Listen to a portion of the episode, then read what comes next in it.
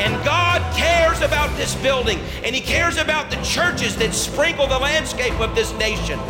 And if you go to Europe today, you'll see cathedral after cathedral that were beautiful, and they're empty. And if we don't get right in this nation, that's going to happen. Look around you at the sloth. Look at the empty pews. Look at the big gaps. They didn't want to hear the truth. Believe in something today. Welcome to Beyond the Walls with Pastor Kerry Gordon of Cornerstone World Outreach in Sioux City, Iowa. Check out our website at beyondthewallsradio.com. Thank you for tuning in. Enjoy the sermon.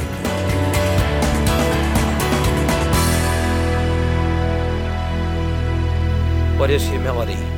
Humility is when you start to look at others in this setting in particular, and you begin to elevate their value a little bit higher, and you begin to more accurately measure your own value amongst them. Uh, humility is not thinking higher of yourself than you ought. That's how the Apostle Paul described pride. Thinking higher of yourself than you should. And that's connected directly to how high you think of others in contrast with yourself. But it's also true that you ought not think lower of yourself than you should. And a lot of people fall into what I call reverse pride. And that's just as bad. It's not, it's not good for you to think lower of yourself than you should. That's a sin. So, the beginning of humility is finding out who you are in Christ and where you're at now in your walk with the Lord, where you're at in your level of faith, where you're at in your understanding of the scriptures. And we discover, we'll talk about it today a little bit, that one of the ways that, you know, I think people are real passive about grace. I hear so much talking about it. And it's like people just think, yeah, grace is, you, you, you hear this, this rhetoric that it's not of works lest anyone should boast. I don't think they quite understand what that means because it's really talking about be humble so you can get grace. But if you say you need to be humble to get grace, they'll say, well, you're working for it. And they're so confused about this. And that's not true at all. You, you do have things to do. You were called unto good works. Really simple. You got things to do. And grace is directly connected to obedience. Always has been, always will be. If you're disobeying, you're not in grace. You just you leave grace when you disobey. So you really can't have grace without the law of God because the first fall from grace was when they disobeyed the law of God in the garden. It's real simple to me, but it's so confusing with all this half truth and you do have to work. And and the thing about works in God, good works, we all should be doing good works. God loves good works. Jesus came and did good works. You should too. The thing about good works is we're doing it in His strength through grace, so we don't take any credit for our good works either. Because if it wasn't for His grace, we wouldn't have the strength to do it anyway. Right? It's not of works lest anyone should boast. The emphasis here is, is the subject of humility and that being proud and arrogant keeps you from getting any grace. It's not talking about works and suggesting that you, you should do no work. Because then we go back to the garden, and didn't God create a work ethic? So He's interested in work then. Somebody say amen. So grace flows sideways, and our relating to one another is very, very important, and being fed and being repaired so that anybody ever had broken plumbing? It's not fun. God doesn't want your plumbing to be broken, and you can break your own plumbing if you try to fix it and you're not skilled in those types of things. And you try to do it yourself and watch a YouTube video and go down to Menards and get the parts. And then after there's water all over the floor and you've exploded things, you call my brother in law Dave to come clean up your big mess that you made. Right?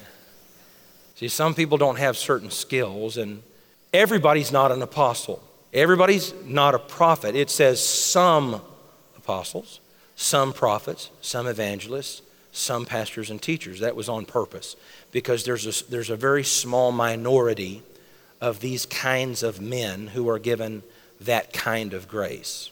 And so there are certain things that get broken because you're out establishing the kingdom, using your influence, and trying to do what God's called you to do all week long, and you get damaged and you get beat up, you get attacked, somebody says something mean. You go through all kinds of different stuff. And just like with any piece of hardware, a lawnmower, you use a lawnmower, it's made for purpose, like you were made for purpose. And that lawnmower really does a great job, but sometimes it needs an oil change, and sometimes you got to sharpen that blade up because it gets dull by doing its appointed work. And you have work that you're appointed to, and sometimes you start to lose your edge and you start getting dull. And time goes by. There's a passage of time. Everything in this world decays over time. So, six days goes by. The fact that six days went by, you lost your edge and you needed to come back into the house of God and get sharpened up. And so there's repairing going on right while I'm talking right now, and I know it, and I thank God for it. You're, you're getting your edge back. Turn to your husband and say, You need to be sharper. I'm glad you're here. And so marriage is really critical to understand. And so it's interesting. Paul tells us really, if you want to understand grace, you got to understand the spiritual components of marriage.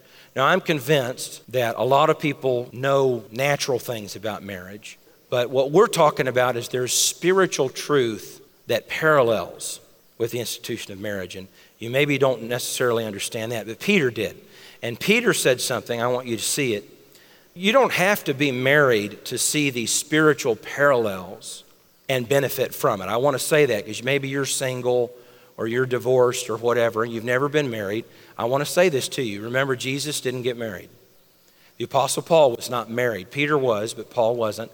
So you're not necessarily shortchanged in life, and it's not necessarily impossible for you to see all the same beautiful truth just because you haven't done it. Because I want to remind you that the greatest preacher on earth never got married, and that was Jesus.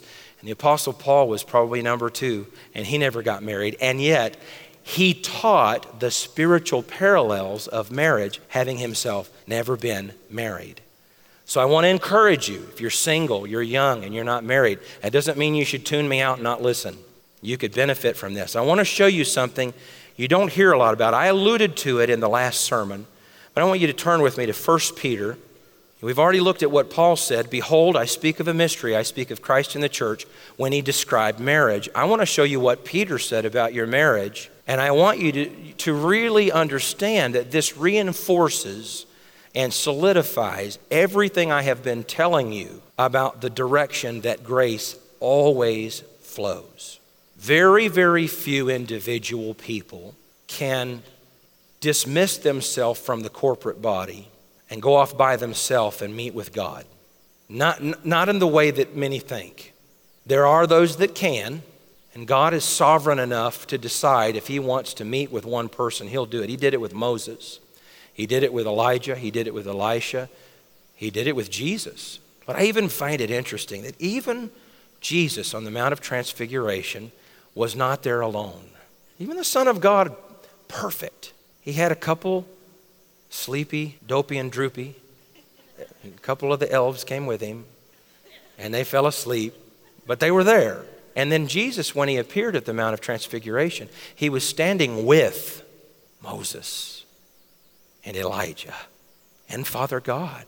So there's just something about others and togetherness that when you really have your most powerful meetings with God, there's almost always other people there. There are exceptions, but part of being humble is assuming that you're not the exception. See, people that always assume they are the exception always have a pride problem. I'll give you five exceptions. These are men that can take a gallon of water, put it in a canoe, and go out to an island and get alone with God for a period of time, and God will come talk to them. It's because that they have a different purpose, and they're called apostles, prophets, evangelists, pastors and teachers. They have a unique invitation in a very personal, one on one way to access something in God that just anybody else can't. And it's not because God loves them more than anyone else, it's because they are called to do something different from everybody else. And so Peter says something remarkable here that so many people, and I think you're in a unique position now, having heard me preach this, that when I read this verse, you're probably going to get more out of it than you maybe ever have because you're going to see that this is right in line with what I've been saying about grace flowing sideways. And you're going to notice the magical, it's probably not the best word, but almost a magical thing about marriage as it parallels with the supernatural relationship that we have with Jesus when we're together. Let's begin in verse 1. Wives, likewise, be submissive to your own husbands, that even if some do not obey the word, they without a word may be won by the conduct of their wives. That's talking about wives that are married to a bonehead. And he doesn't obey God, and he's, he's got a head as, as thick as wood, and it's frustrating. There's probably ladies in here right now, and you're thinking, that's talking to me. My husband does not obey God. Well, we've got instructions for you. Number, number two, verse two. When they observe your chaste conduct, accompanied by your reverence of God, and reverence for the things of God, the New King James calls it fear. Verse 3 Do not let your adornment, how you look hot and sexy for your husband, do not let your adornment be merely outward. I like it that some of the translators added merely because some of the holiness Pentecostal women, they read that and merely wasn't there and they thought, oh, we're not supposed to try to look nice. And so they actually think it's holy to look as homely as possible. And I think that that's not helping too much on the whole don't defraud one another thing. Kind of defrauding your husband in a whole new way there. But don't be, don't be housewives of Atlanta. carnal, disgusting women who, who are like lipstick on a pig. Their personalities are just twisted and horrible. They're sinners above all else, lusty, disgusting, and vile. But they have specially poofed up lips and plastic parts so that they look like a Barbie doll, but they're just ugly inside. Don't just be only a painted up barn. So it's okay to dress nice. Everybody look say it's all right for you to look pretty. I like that. But don't just be pretty. Like Jesus said to the Pharisees, you're like whitewashed tombs filled with rotting flesh. Don't be like that, ladies. Jesus wants you to look pretty on the outside and the inside. So don't let your adornment be merely outward, arranging your hair and wearing gold or putting on your fine apparel. This is good preaching, ladies. Someone say, Amen. Rather, let it also, I like to say also, let it also, because we want you to dress nice, we like that. Let it also be the hidden person of your heart with the incorruptible. That means when you wake up tomorrow, it's not ugly on the inside, it's incorruptible. Once God gets on the inside of you, it can't be lost. It's permanent beauty. Let it be with the incorruptible beauty of a gentle and quiet spirit, which is very precious in the sight of God. A little bit of discussion about etiquette and what it means to be a godly lady.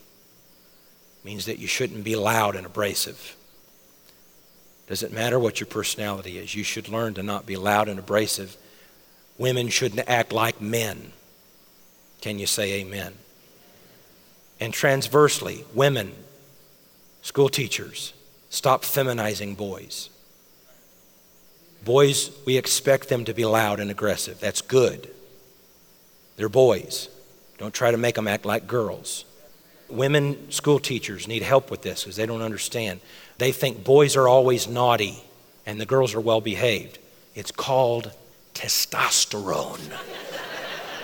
It's how they're supposed to be. And you probably shouldn't always call it naughty because it's not necessarily naughty. It might be naughty that you're trying to get boys to act like girls. I think that's disgusting. And that's a problem with our entire public education system, feminizing the boys, masculinizing the girls. There's a difference. We're all created equal, but that doesn't mean mechanically equal, right? Some of you look different from me. I can run faster than you. Some of you can jump higher than I can, but I can kick harder than you can. We're not mechanically equal. I guarantee you there's things I can do that Molly can't, like lift anything over 15 pounds or open a pickle jar. So I'm equal inside before the justice of God. We're created equal that way. And I'm equal before the blood of the Lamb, and I've been made righteous by the sacrifice of Jesus, no more righteous than you have been. We're equal together in the body of Christ in that sense, but we're not mechanically equal. Absolutely not. Even spiritually, we're not mechanically equal because God set me into the office of apostle and prophet, and there's only some of those. And so there are mechanical things I can do because of my job description and what God's anointed me to do that everybody can't do. Now, you could get someone that loves Jesus with all their heart, but they're not a set apart fivefold ascension gift, and have them come up and repeat a phrase word for word and say the exact same thing that I said. And I know because of the grace given to me by the Lord, it will not have the same effect on those that hear it as it will when I say it. And it is only by the grace of God that when I say it, it repairs people or confronts or convicts of sin. I have an ability to do that. Many people resent it, but I have the it's a grace, and I don't take any credit for it. It's Him. He gave it to me. It's His choice. If you don't, if you don't like that, complain to Him. See what He says. Korah tried that, so beware. You're listening to Beyond the Walls with Pastor Kerry Gordon of Cornerstone World Outreach in Sioux City, Iowa. Don't miss the conclusion of this sermon after these messages.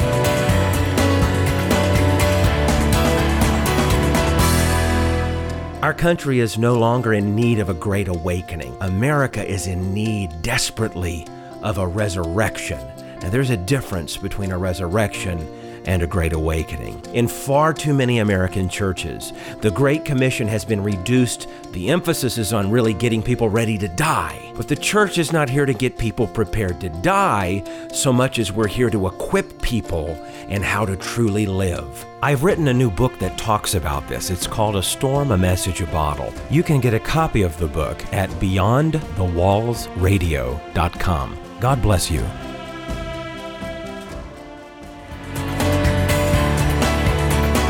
Welcome back to Beyond the Walls with Pastor Kerry Gordon of Cornerstone World Outreach in Sioux City, Iowa.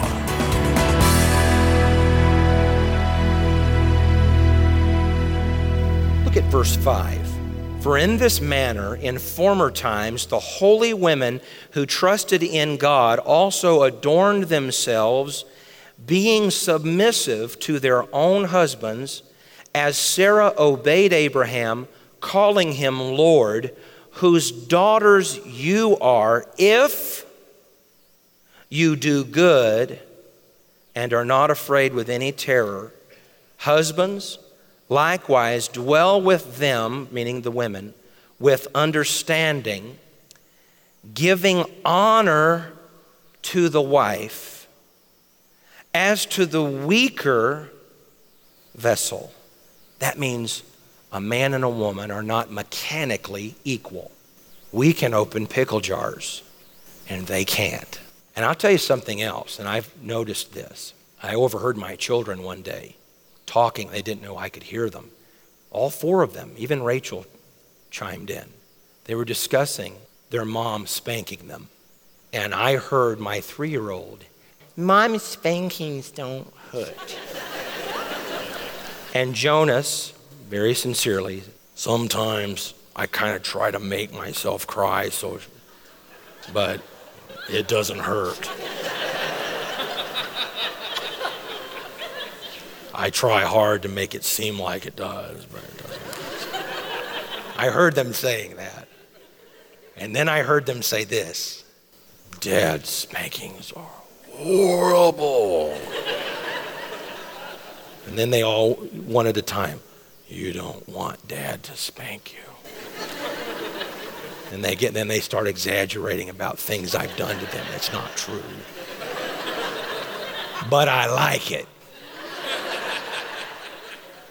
And I said to my wife, I didn't say anything to the children. I said, uh, somebody needs to swing harder.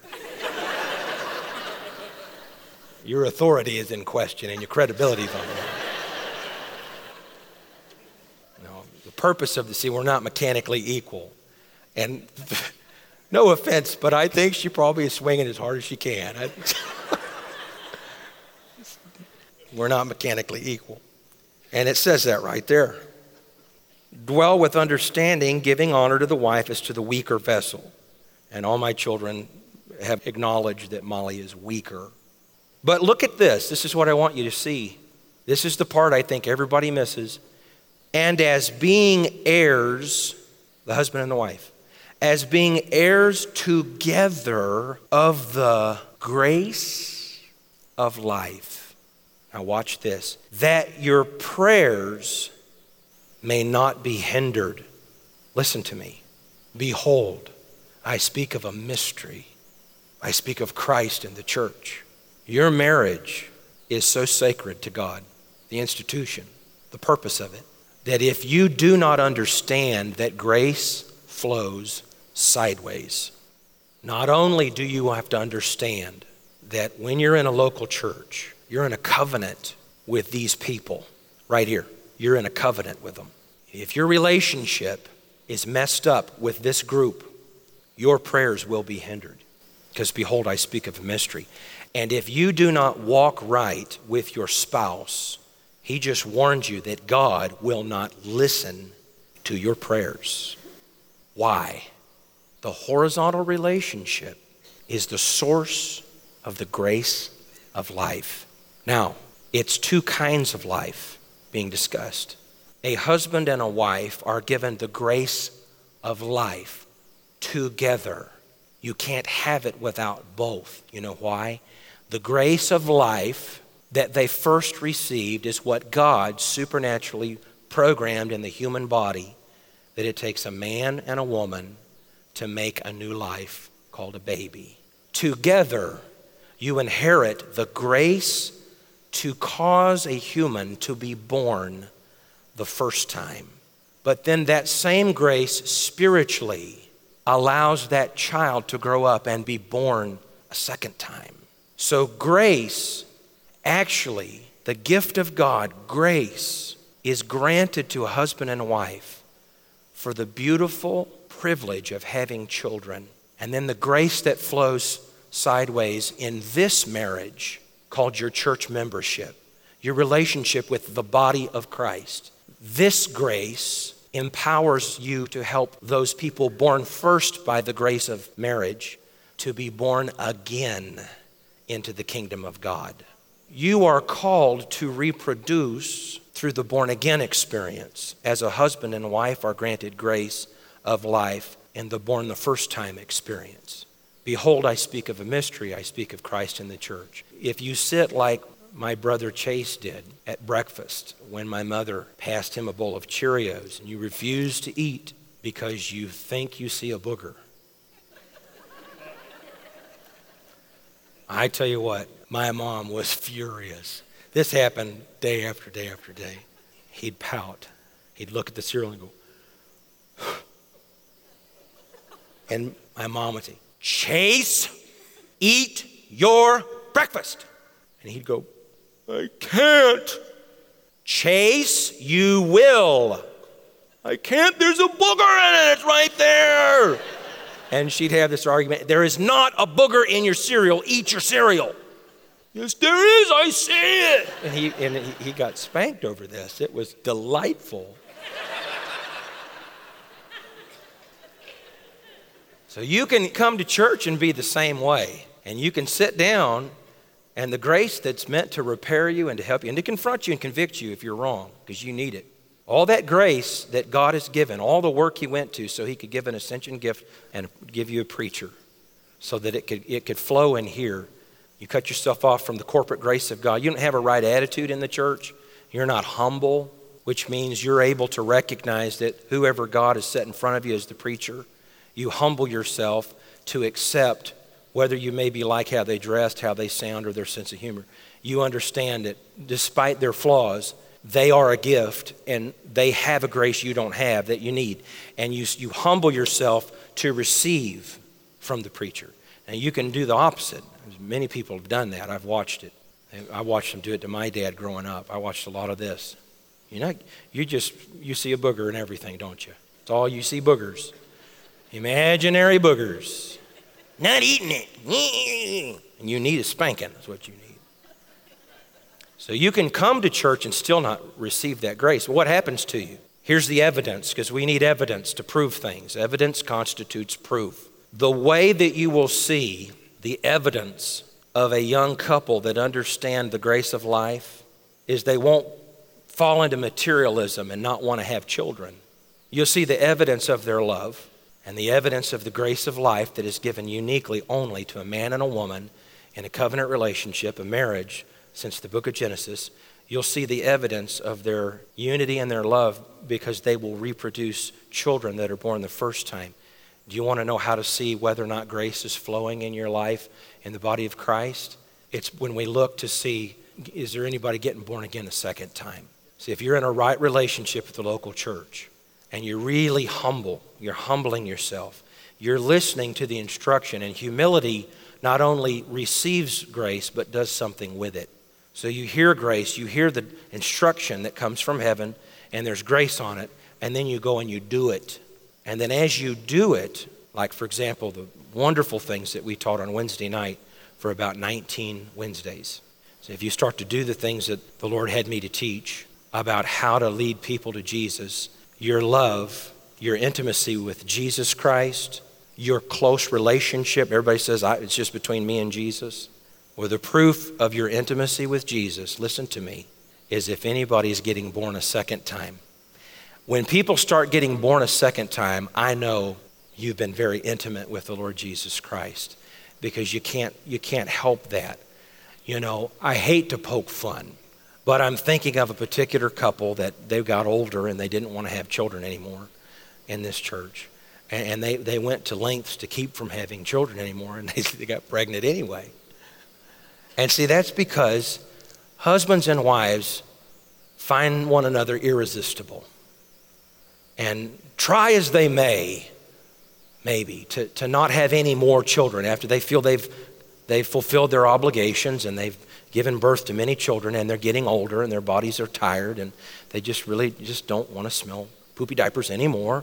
And they think, you know what, this is enough. This is, I'm, I'm, this house is crazy. I, I, can't, I can't handle anymore.